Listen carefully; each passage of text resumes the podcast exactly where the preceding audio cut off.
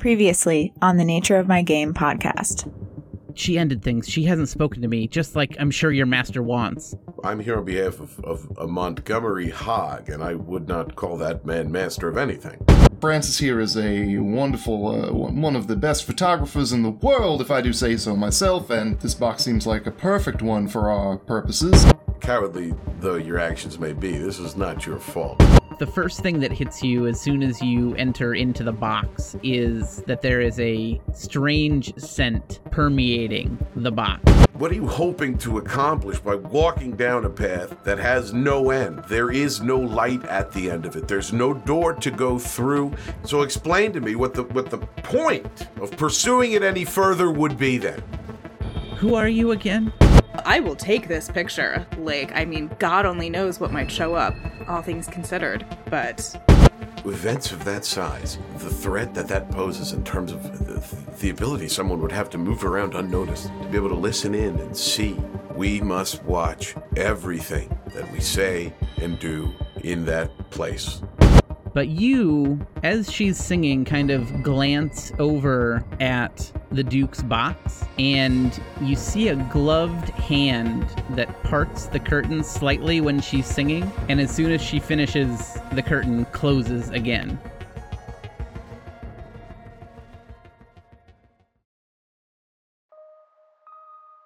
Paris, July 12th, 1895. It would be another sleepless night. The City of Lights had earned its name for a reason, and though darkness fell heavily, the street lanterns still burned their way into the eyes of Monty Hogg. His room had curtains. He could have closed them if he wanted to. But for weeks, Monty had tried to keep sleep at bay whenever he could. There were things worse than exhaustion, things that haunted him whenever he finally gave in and closed his eyes. Things that had attacked him and his friends, things that whispered of unnatural worlds and sickly colors. Monty jerked his head up. Even standing, thinking, his lids had grown heavy. He needed a way to distract himself, something to keep himself awake. He turned, still in a fog, and looked toward his writing desk. Desperate times.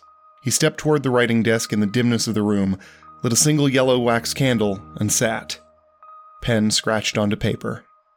My dearest father, my first order of business must be an apology for the tardiness of my correspondence. Under more auspicious circumstances, I would deign to write you weekly with news of my academic progress and samples of articles I have had published in local periodicals. For this city remains as it ever is, a light of culture and education, any recent troubles notwithstanding. However, the circumstances in which I find myself are the worst I can remember since my earliest days. This letter is a unique artifact, for I've all but abandoned the written word. I sleep too little, and when I do, my dreams are haunted by demons. I snap at strangers, am brusque and cold to even my closest friends, and do not trust myself to engage in society, polite or otherwise, for fear of what I may say or do. Father, I have seen horrors beyond comprehension. Not horrors of man, not the blood, soot, and sadism of our worst impulses, but something more. Visions that anyone would say came from Milton's own pandemonium. Alien creatures, men and women reduced to maddened parodies who tear at their own flesh. I do not know how much longer I can go on this way. I thought for a time that my friends and I had dealt with the source of this madness, yet I still find the memories of it intrusive, abrasive, real. You do not hear from me again, know that I love you and Mother very much. Your dutiful son, Monty. As he finished, Monty glanced down. A small smudge of still wet ink from the final lines left a dark stain on the heel of his right hand. His eye twitched once. He folded the letter, first the bottom and then the top, creating clean creases. Once it had been reduced to a mailable size, he lifted the paper in his hand, looking through it against the candlelight. A half smirk crossed his face. He moved the letter over the candle flame and watched as the flame consumed the words he had taken down. And for the first time in weeks, he laughed.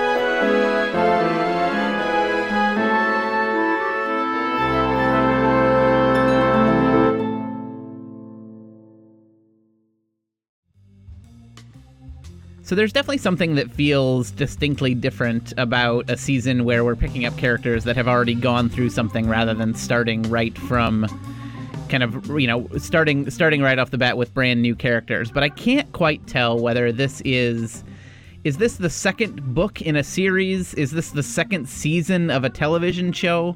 Or is this a movie sequel? What do you all think?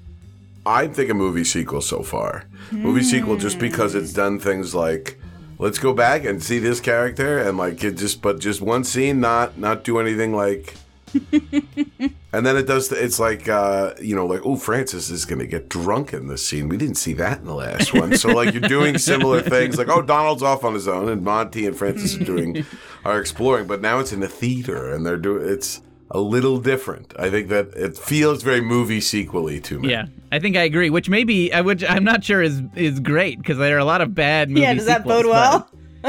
I, this is true, and I'm also on the movie sequel boat uh, because I think I feel like the first one had a kind of self-contained sense to it, where it's like we don't know if we'll ever be back here, so Yeah. this is a complete But, yep, thing. yep. Um, and then, all right, Made so now, yeah, now we are coming back. We're doing the second one. Here we go.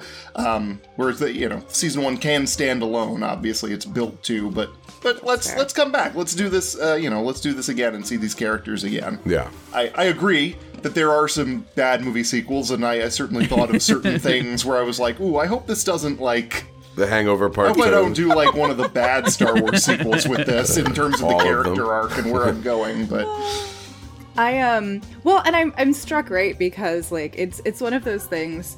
I, I shocker, I come from the world of fandom, and it it's it's always one of my favorite things is the way that like fans attach themselves to something, and they see all these little details, and the people who create the story don't necessarily realize those details are there. And so when they come to make the second thing, they don't necessarily bring back those details because they weren't significant to them. Um, Right. Which is why it's it's fun that we we do And have our, also- our Marcel shout out. I feel like it's easy to not easy, but it's like when you're right in the beginning of something, the right the right in the beginning of a story, you have all that like character, that time where you're learning the characters and you're learning their quirks and everything.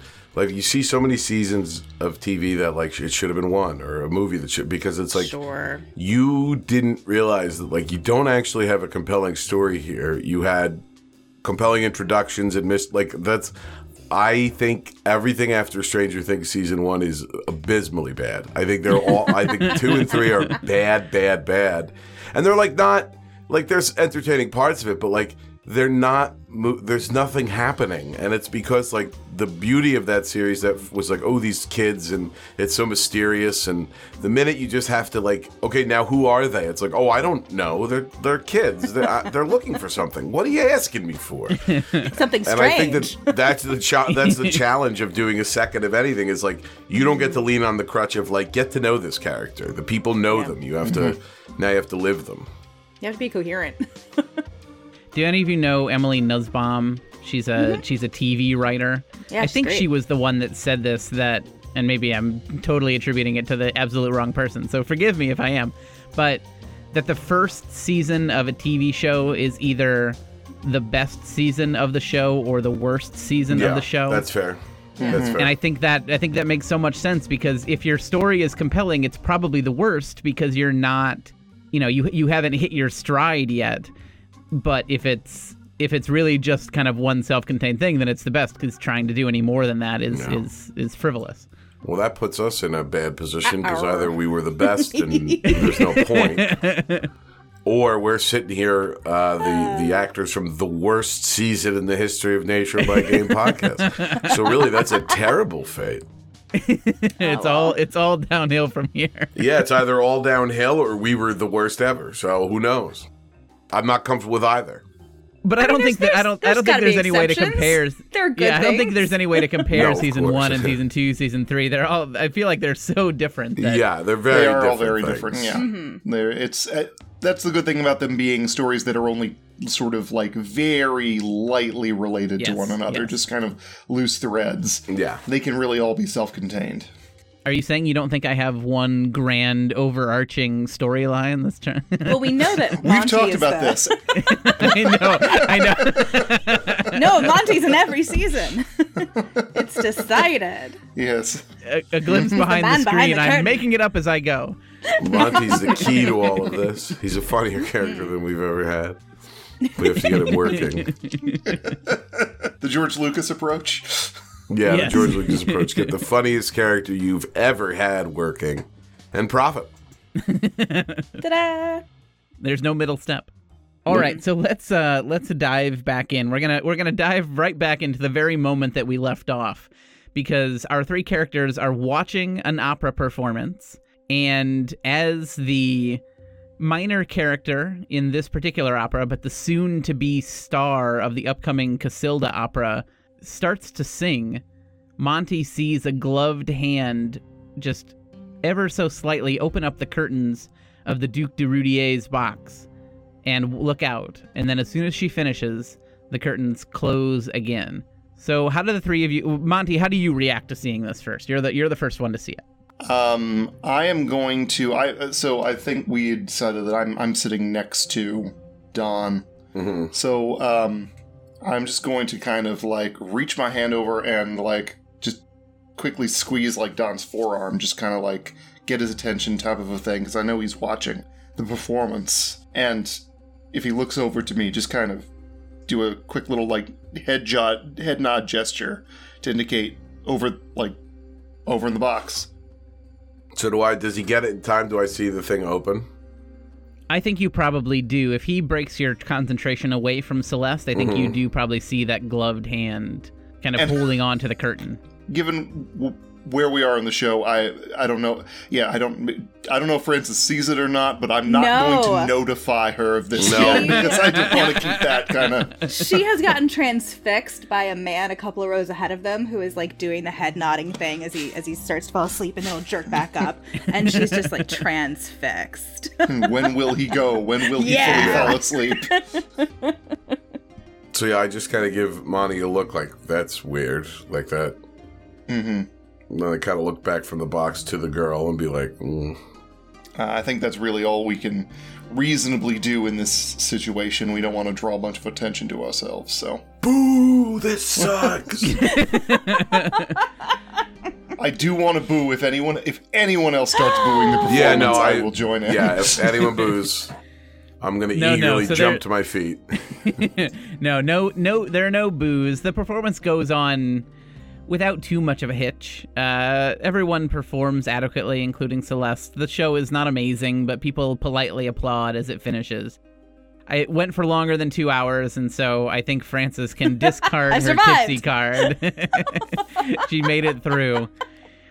Just before the two hours are up, I shove Francis near the edge of the balcony.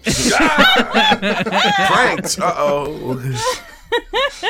Monty, no! I would probably like having seen it now and having seen that she does it. It's obviously not like exactly my sister, right? I mm-hmm. would imagine one of the first things I would do is like get out and realize like I have a bouquet of flowers for this person.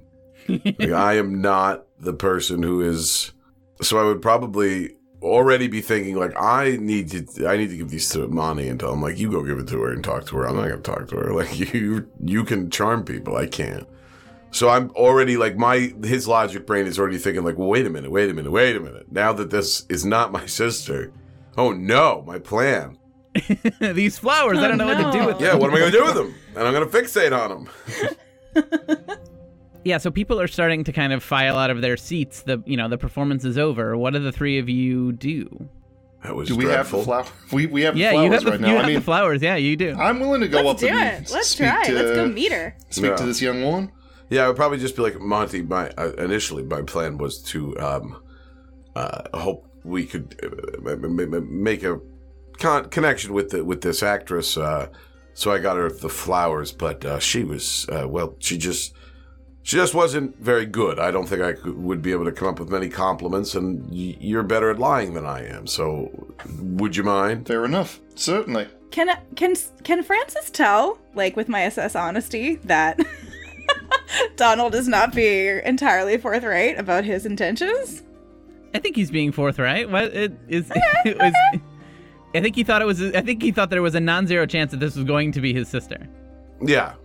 Okay, fair enough. And in finding out that it's not, he really But that's not the reason not he's think- presented to us. No, like it's not because we don't know anything true. about this sister at all. But I don't think is it is it would it be that I mean it- it's his one of his like he did want to talk to them so that we could get more information and now he doesn't want to. Like those two facts are 100% That's true. Sure, fair like enough. he was going to do it to get the information and now he no longer wants to do that. So he's not really telling any lies. He's just leaving something out. Okay. Yeah, I mean, you might you might get a you might get a you might get a little a little hint, uh, Francis, that like maybe maybe he's leaving a little something out. Yeah, I feel like cumulatively, like Francis is aware of the extent to which like there's a lot going on that Donald's not talking about, but she's not going to. Yes, yes, I, I think that's probably very clear for you that like he's saying one thing, but there's there's more going on behind the eyes than than uh, than he's letting on. So are, are are all three of you gonna head backstage? Monty, are you just gonna head backstage yourself? What's your what's your plan here? I mean, I'm happy to do it myself if if others would either like to do something else in the meantime or just want it, you know.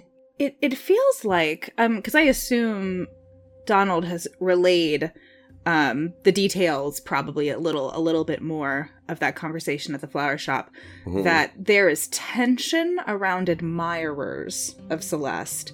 And my concern is is that, that if a single young man brings her flowers, that you might be rebuffed. Hmm. Hmm. But if there's if there's a reason if there is something that we should we should divide and conquer about, then then we should divide and conquer. Probably would be best to approach her especially if like you said there's does seem to have a particular aversion to admirers, so it might be best to establish Monty right away as no romantic threat.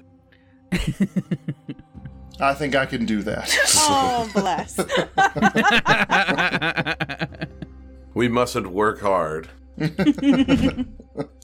well, is there so is there anything that we because we've looked at the box, we've poked a little bit backstage, not that much, kind of mostly around the. We, we didn't actually poke. We just kind of looked um, and talked to, to Xavier whenever we were here. Um, I'm trying to think if there's something that we can.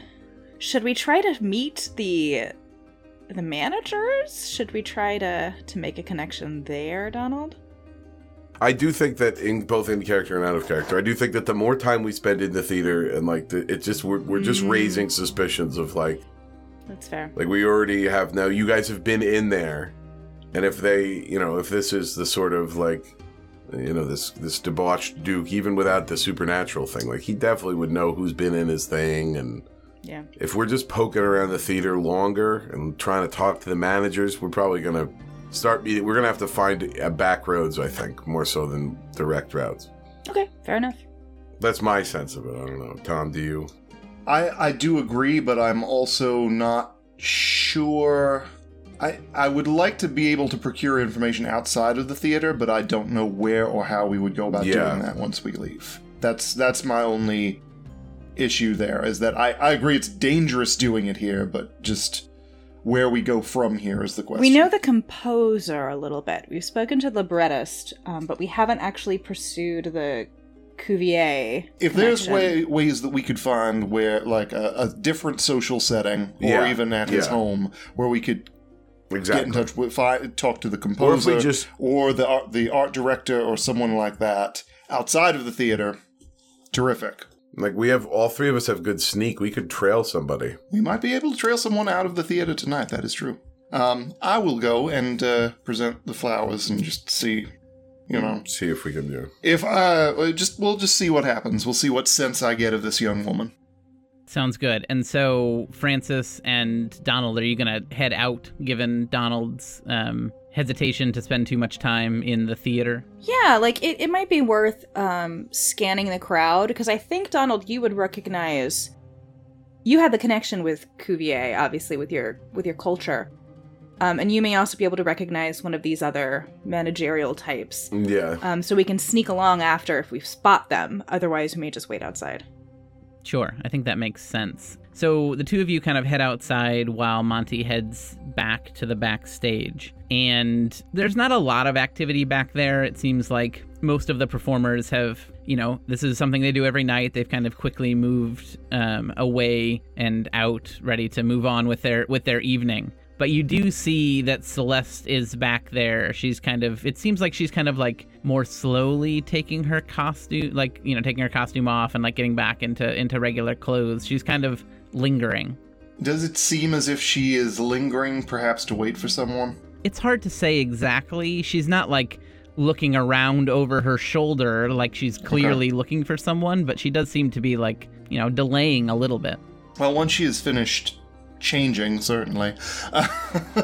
Hey, How you doing? Mommy, hi. Nice to meet you. Um, didn't realize this was the dressing room. Um, I will, I will go forward and I will, uh, I'll say, uh, I'll, you must be the young woman Celeste. If I may, some beautiful flowers for uh, the beautiful young flower of the theater. As soon as you start moving toward her and you say her name and kind of holding out the flowers, she turns and runs the other direction. Interesting. Okay. Like she's Uh, trying what- to get away from you. Where just through the halls of the of the backstage of the theater? Yes, you I mean, yeah, she's she's probably heading towards some sort of door. Okay. I will give chase. Yeah, that's right. That's All right. You will. Well, sir, that is going to be that is going to be an athletics check. So let me know if if you would like to spend any points and how many, and then please roll me a d6. Okay. Um, I will spend uh, five. Um, I will just spend a point. Uh, I, I'm not. I- I won't be devastated if she gets away, but I will spend a point just to see if I can perhaps catch up to her. You might kind be of- running into the mouth of hell too. Yeah. So Madam, I simply wanted to, to hand you your flowers for your excellent performance. And I rolled a one. Oh no. So she starts running away, and you like start calling after her and like trying to give chase. But there's there's props and things in back there, and you trip and you spill over and fall. it's like oh, just a moment of slapstick out of nowhere. Yeah. he falls on a big horn. I fall It into a up with a tuba. bucket. Yeah, into a tuba. You come out. Is there anyone else backstage here after these after these various pratfalls? Uh, there's a couple of stage hands back there. Yes. I just I stop and I'll turn to one of the stage hands and just thrust the flowers into their hand. Okay. like, give this to give this to your sweetheart or whomever. All right. So meanwhile, Donald and Francis, you are outside, kind of looking around, and the crowd. You know, the crowd it, it initially is kind of big. Lots of people are filing out. You know, kind of moving out of the opera house. But I think Donald, you probably spot the back door opening, and Celeste kind of like quickly, but also kind of sneakily trying to like move out of the back door and like down the alleyway. I would probably like hit Francis's arm and be like, Oh, well, I think Monty's not done as well as he thought he would. Unfortunate. "No, I, I would venture not. She's not even holding the flowers. I spent money on them." Oh, he was so confident. Of and his he would probably and- start like he would start without kind of realizing it. He'd just he'd be moving behind, like following where she's going, trying to. Yep, same. Are you doing that sneakily? Or are you trying to like run her, like run up to catch up to her? No, it did relatively. I don't. I don't necessarily want her to know we're following her because she does look like she's in a hurry. But Mm. we're trying to. I would imagine we're trying to see where she's going. Yeah, she looks a little spooked. We don't want to spook her more. The hope is we cross with Monty because we figure she's running from him. Um, okay, so so we're gonna do some sort of sneaking test here. Um, we could do a couple of do this in a couple of different ways. There's a there's a, a way to do piggybacking, and there's a way to do cooperation. And I think I think they I think either one is applicable in this case. And so piggybacking means one of you is the main roller and one of you is the kind of secondary roller. The secondary roller just spends one point to be able to use the roll of the main roller. And a cooperation would be you can both spend as many points as you want, and one person uses their full spend, one per and the other person, and you add on all but one of the second spend for the roll together. So, are you both decent at sneaking? Do you want to do cooperation? I'm pretty good. I mean, I've got a five in sneaking. I have a two. Okay. So you could do the main one, and I. I mean, I could Yeah. spend one of those two and just keep one. Yeah, I think that makes sense. Yeah. Is there how many would I need to spend? Um, was there a So you you choose and then you'll roll. Okay, so I, I choose how much to spend. Let's, yeah, and he's so yeah. um, Donald is spending one to be able to piggyback on your roll, and To yours just is take whatever Great. your roll is, right? exactly. Then I will spend. Let's go for it. Let's let's add three. Let's let's see if we can make this work. See if we can't succeed where Monty failed. Take away one of my sneak points. That's a four. That's four Total? total. A Yeah. four total. Ah, a four total. Yes. So you and Donald uh, start to kind of sneak uh, behind Celeste as she seems to be moving down the alleyway, and you think you're doing a pretty good job of kind of staying out of view. And then over your shoulder, you hear Monty shout, "Donald, Francis!" Oh, Monty. It didn't go well.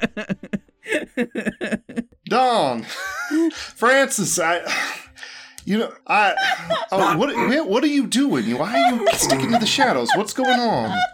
You look, why are you acting like a couple of ne'er do wells out on the street? I, you, uh, you know, I can't say that this is the first time I've ever seen this reaction from a young woman in my presence, but I will say it doesn't happen all that frequently. Can I assume that uh, Celeste has has exited? Well, yeah. So as as soon as you kind of look over your shoulder at Monty, she she like turns down another alleyway and and and disappears from view. M- Monty bumbling idiot Hogg here tonight it's really You've good. managed to, s- to ruin two opportunities with her in the span of 30 seconds. That has to be a record, Monty. Oh, Monty. Well, that was a bit of a bust. And the opera was terrible. Not that I could focus on it that much, admittedly. You seem to enjoy the first half of it or so.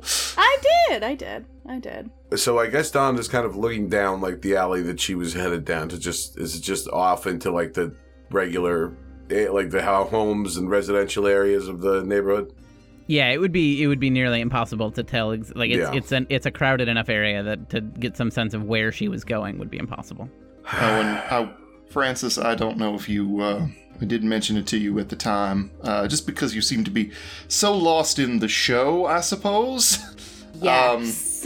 But the- that was what happened. when Celeste was singing uh, the Duke's box, the curtain parted and there was a gloved hand that came out, seemed to be holding the curtain open. Someone is taking a very special interest in Miss Celeste. And I don't know if. Here's what I can't figure out. Is she a part of this? Is she wrapped up in it, but is sort of. I don't know, lack of a better term, being groomed for something or being sort of taken along, uh, taken in by some sort of lie? Is she going to be some sort of victim? I worry with what what was it that Brisson said that there were horrible things that could occur during the performance, right? That he was writing about terrible things that could happen and he he thought that they wouldn't actually be staged because they were too too real, too uh, unpleasant. I, I worry that Celeste, as the star of this show, will either have to perform these things or have these things done to her. So I wonder if uh, she is being groomed as some sort of willing but perhaps not lamb. not knowing victim. Hmm. What do you know, uh, Monty, about this Duke character? I, I assume that in in your travels you've come across people who. Uh, uh, Uh, yeah, I don't want to insult your line of work, but what do you know about the Duke? So between my obviously my demi-monde hat gave me some information, but I also have history. Do what either of those tell me anything about the Duke, about his anything more than I already you know kind of knew or have heard about the Duke? Someone we could call. Where even where he where he might be living in the hmm. city, like if there's a historical kind of h- home or something Yeah, where is he a they manor? where yeah manor or something that they occupy. Sure. Sure. So he is not a he's not like a successful businessman or politician. He's just a wealthy man. He's a he's a mm-hmm. man who has inherited a great deal of wealth and is using it to do whatever he'd like. Francis, hmm. you would know that he and his wife, because of your society ability, that he and his wife live in a manor in the Faubourg Saint Germain district, uh, which is the kind of the historic home of the aristocracy that's kind of now fading as the rising industrial class kind of takes over the city. And you even think, Francis, that, you know, you have some social connections. You could probably get an audience with the Duke or at least the Duchess. Hmm. I will. I will bring that up. I.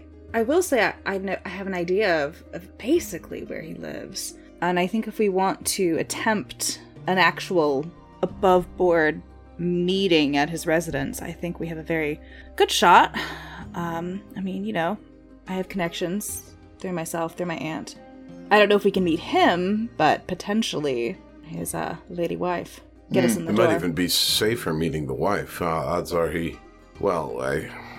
Well, it's safe to say some of these more debauched, mm, richer folks will leave the wife uh, at home when they get to their sick games. So uh, they, she also wouldn't. She wouldn't recognize either of you either. So she wasn't here tonight. So, so, Francis, I think this is a very good idea. I mean, unless she was behind the curtain, Mm-hmm. there's no way to know.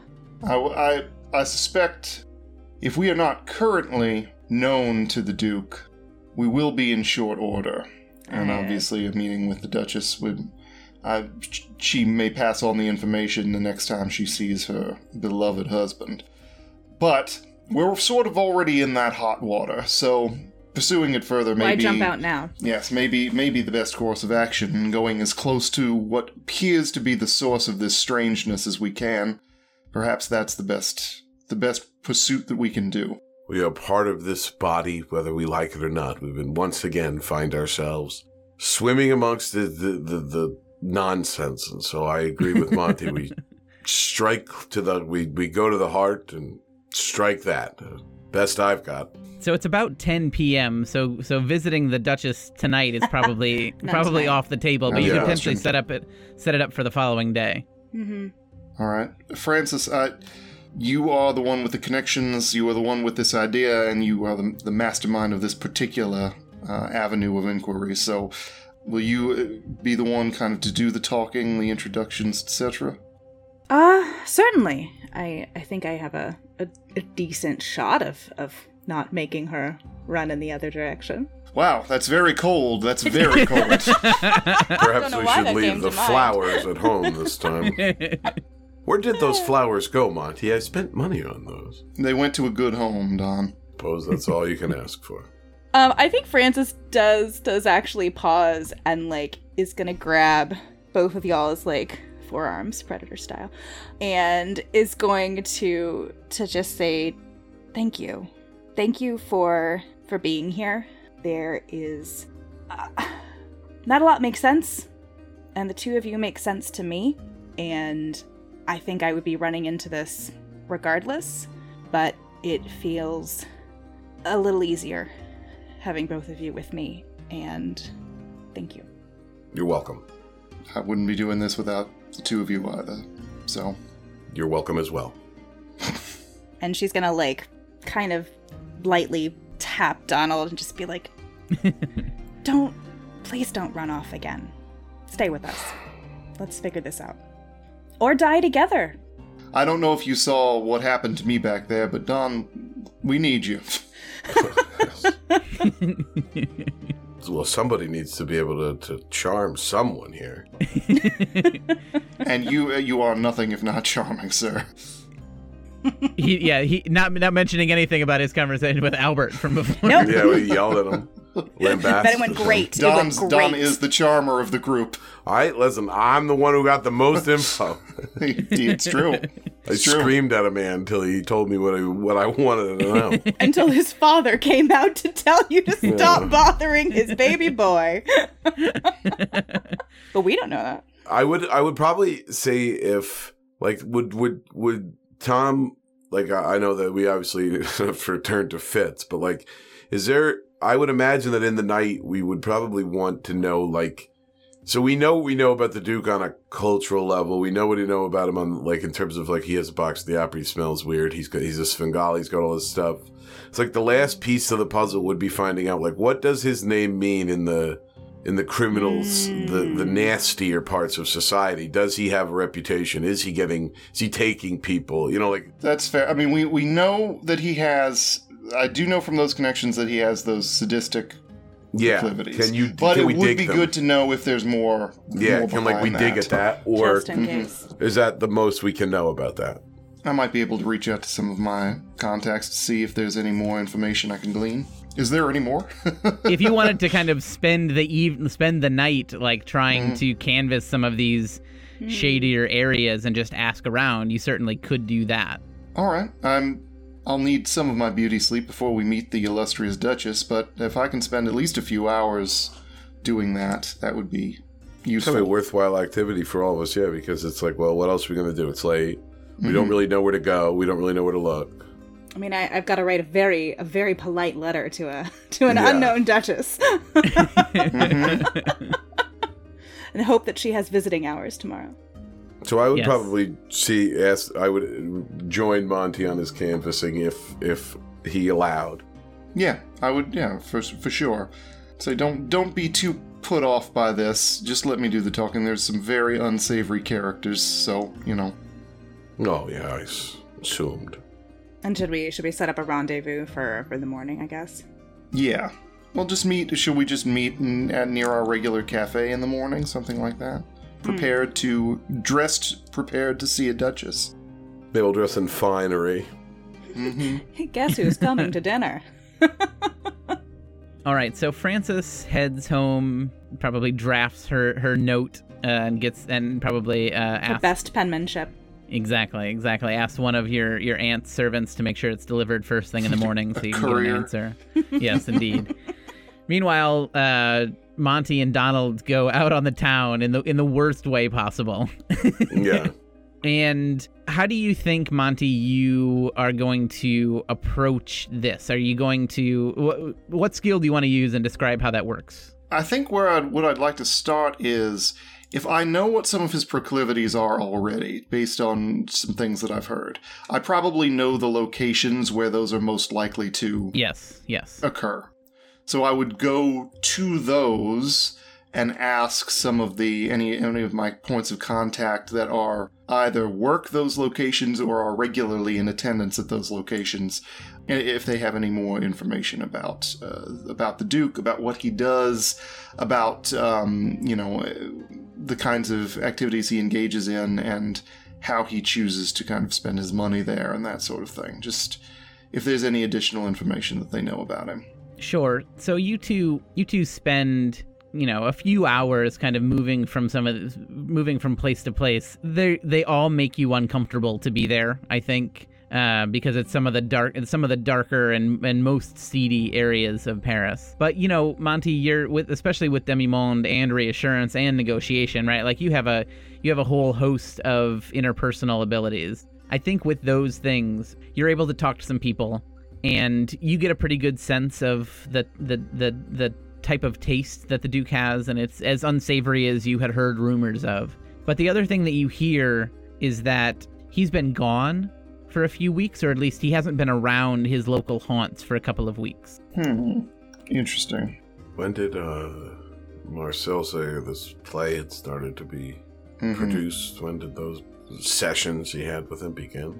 He didn't say specifically. It would have been longer than a couple of weeks ago, um, because he's written the libretto, and it sounds like the rumors, at least, are are that Cuvier is behind on producing the opera, and Yeah. so it's it's been a matter of months that this has been kind of in in the works. Gives me two operating theories. One is that the Duke is indeed gone and someone is impersonating him. The other is that he is so wrapped up in creating this, funding and creating this particular show um, that he is no longer partaking in his normal perversities.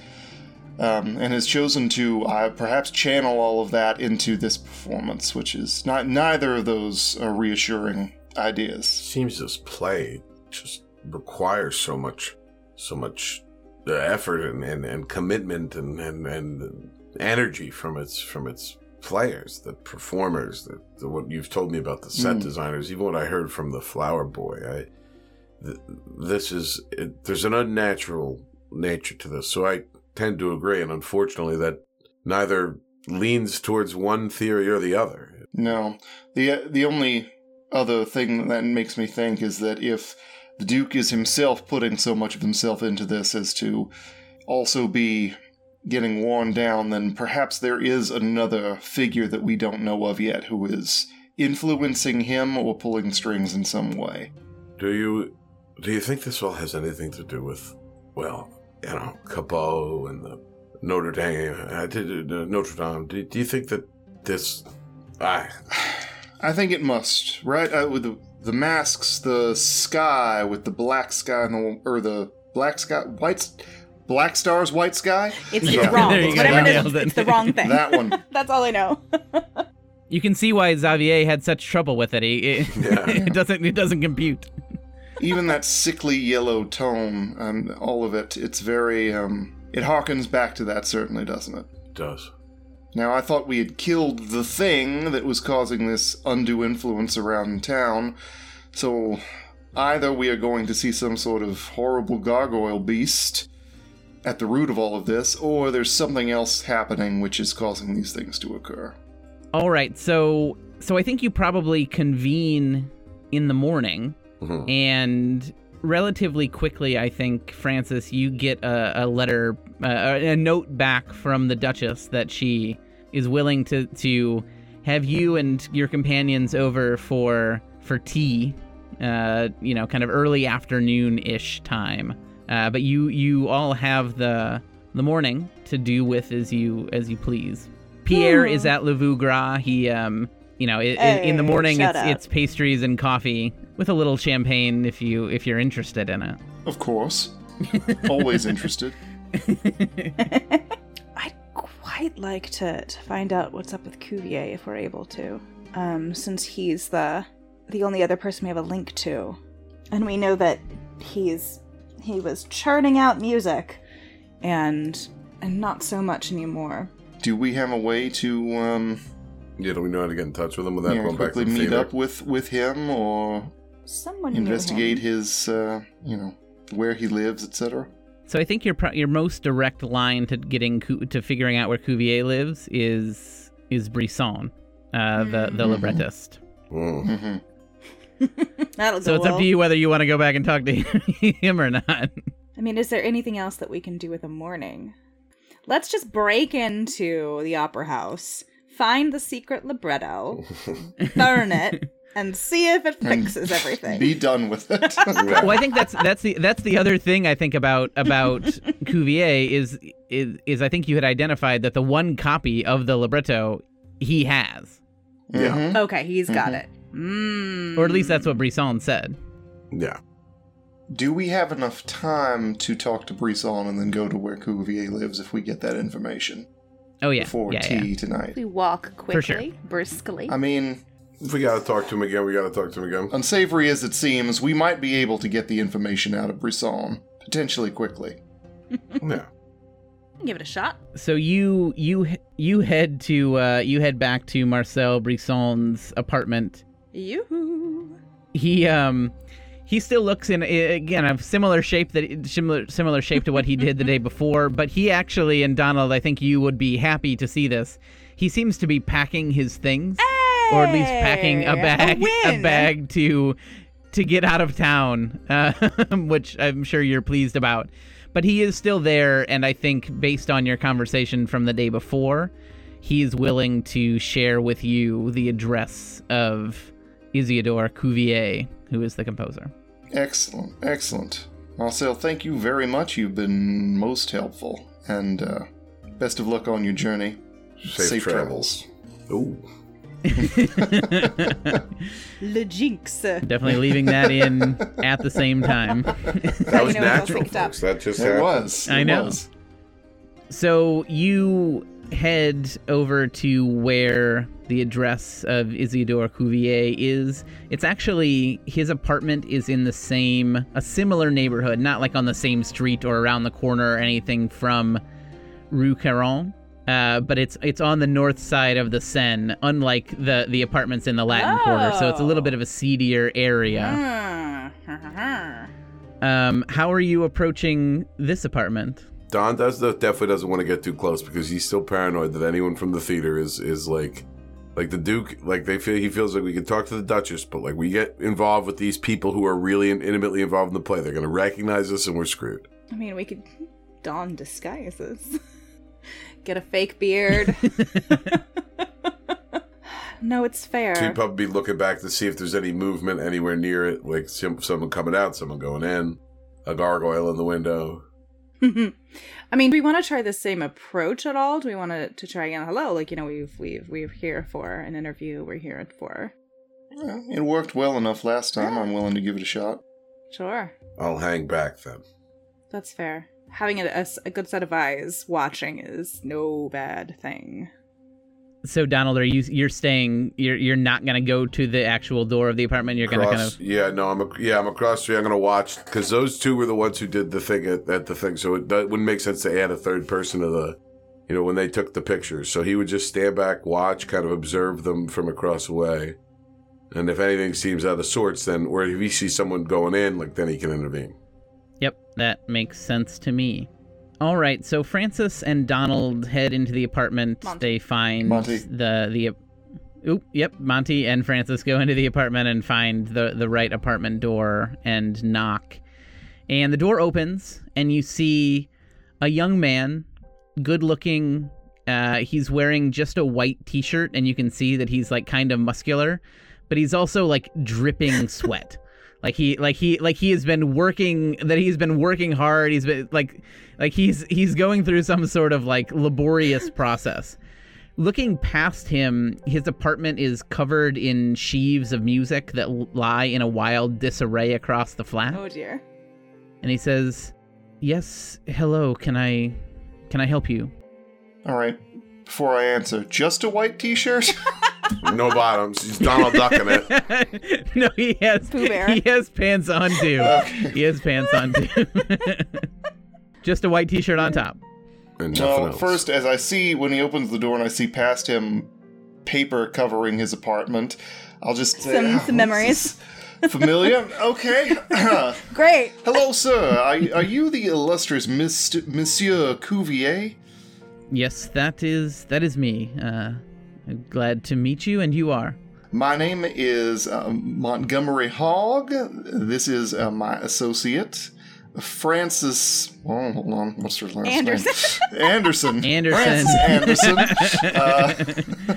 Uh, We'll, we'll, Um, we'll say canonically she did jump in there and, and finished her name and, and shook his hand. Francis uh, Anderson. Yeah. Bonjour. Yes. We are conducting a series of interviews uh, about the local theater uh, as a way to spread word and get more patrons in to enjoy the art. I, as I'm sure you yourself know, though the arts are doing very well, they're not doing as well as they once were, and we want to encourage as many folks as possible to come and visit the theater and. Uh, take in all of the wondrous sights and sounds for themselves. So we are doing this series of uh, interviews in order to spread the word. Uh, would you be uh, interested in perhaps just answering a few questions about your work? he kind of like rolls his eyes like high up into the air as if this is some great imposition to him and he's he says well i mean it will it will take me I, I do have a lot of work to do and it will take me quite a bit of time to regain my concentration you see but uh, well i suppose i suppose you could come in and he he ushers you into the apartment. The one thing that you notice as you come in in addition to the the music that is kind of scattered about the apartment is that there's a gun sitting uh, on the top of his piano Oh dear. What have we just done? sitting there on the top We've done it again. We've walked into the crazy man's apartment as two out of three. It's what we do. Oops. There's a gun on the desk. Fabulous. I love it. he says yes i'm sorry you can you can move some of the some of these papers out of the way if you'd like to sit and he he, he offers you a couple of chairs Would it be possible for me to, uh, as we like move some of the papers, for me to like palm one of the just uh, one of the pages of music? oh yeah absolutely absolutely Because didn't we establish at the organ that you were the one that played it, Monty, and and you actually have Did some I musical touch the ability? organ? I might. You didn't touch it. Oh no, you No. pressed one key. I, I pressed pressed. all I think the I keys. pressed one key. Uh, yeah. yeah i think donald i think donald was the one that really that really played Cool. Well, thank you so much for giving us a few moments of your time. I promise we can make this very, very quick, very quick. Uh, we've already been doing some interviews around. We understand you are working on something new. Is that is that true? Uh, what exactly is your current uh, is your current work that you are creating? Yes, uh, that that's true. I, I I am working on something. I'll I'll be honest with you. It's it's a bit of a grind right now. As you can see, I'm very busy and working very hard to try to complete this. I don't know if you know a Theodore Larsenou. He's the artistic director at the Palais Garnier. He sought me out. He's he's heard a bit about me, sought me out, and asked if I could help him find a librettist for a performance that he was hoping to create. I suggested my good friend, good friend Marcel Brisson. I believe some some of the deal required Marcel to adapt a play by an amateur writer. I don't know. It's most of that is is beyond what I care about, but I I am composing the score. Indeed. Well, that speaks very highly of your talent, sir, that you're sought out and by by such illustrious names. Yes, well, uh, I do hope that I can live up to it. I feel confident that what I'm working on is is quite beautiful. Um, would you would you like to hear it? It's it's not complete, but I, I think you'll understand just how close I am to something special. And we're gonna pause the two of you there Oh, as he asks if you want Oh, to hear dear. some of it. I don't know that I do. And shift shift outside Oh no. to to Donald. You know I couldn't leave Donald Oh, alone no. out Just there. hanging, hands in his pockets. So, so Donald, you're you're just kind of watching the building, and you hear a voice say, "Sir, sir, it, excuse me, sir." Yes. You look over and you see that it's uh, Albert's grandfather, the the man that you saw in the florist shop yesterday. Mhm. Says, uh, "You were," and you can see now that he, as he gets closer that he seems pretty distraught. And he says, "You were, you were in the shop yesterday. Is is that right?" Yes, I was spoke with your your your grandson Albert. Yes, I thought so. Uh, can you tell me more about what you were talking about? I I know this might come as a great shock. Were were you friends? I I believe that Albert is Albert is dead. And that is where we are going to end our story for the now. Flower boy, oh no. sweet angel. Poor poor Donald is getting people killed. He's not even trying to. You tried. You told like, him try- to back off. He's trying to help. Like he's telling people to let go away. He's like on this mi- like he thinks he's on a mission of mercy, and he's just killing people. Oh, no. Thank goodness we're about to listen to some perfectly normal, soothing music.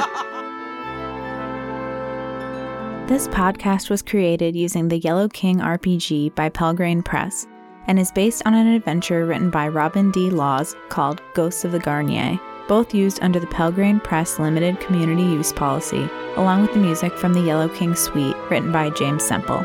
Our intro music was composed and produced by Jean Luc Bouchard. You can find more information about the Nature of My Game podcast at NOMG Podcast on Twitter and Instagram or at nomgpodcast.com. To support us on Patreon, please visit www.patreon.com slash nomgpodcast.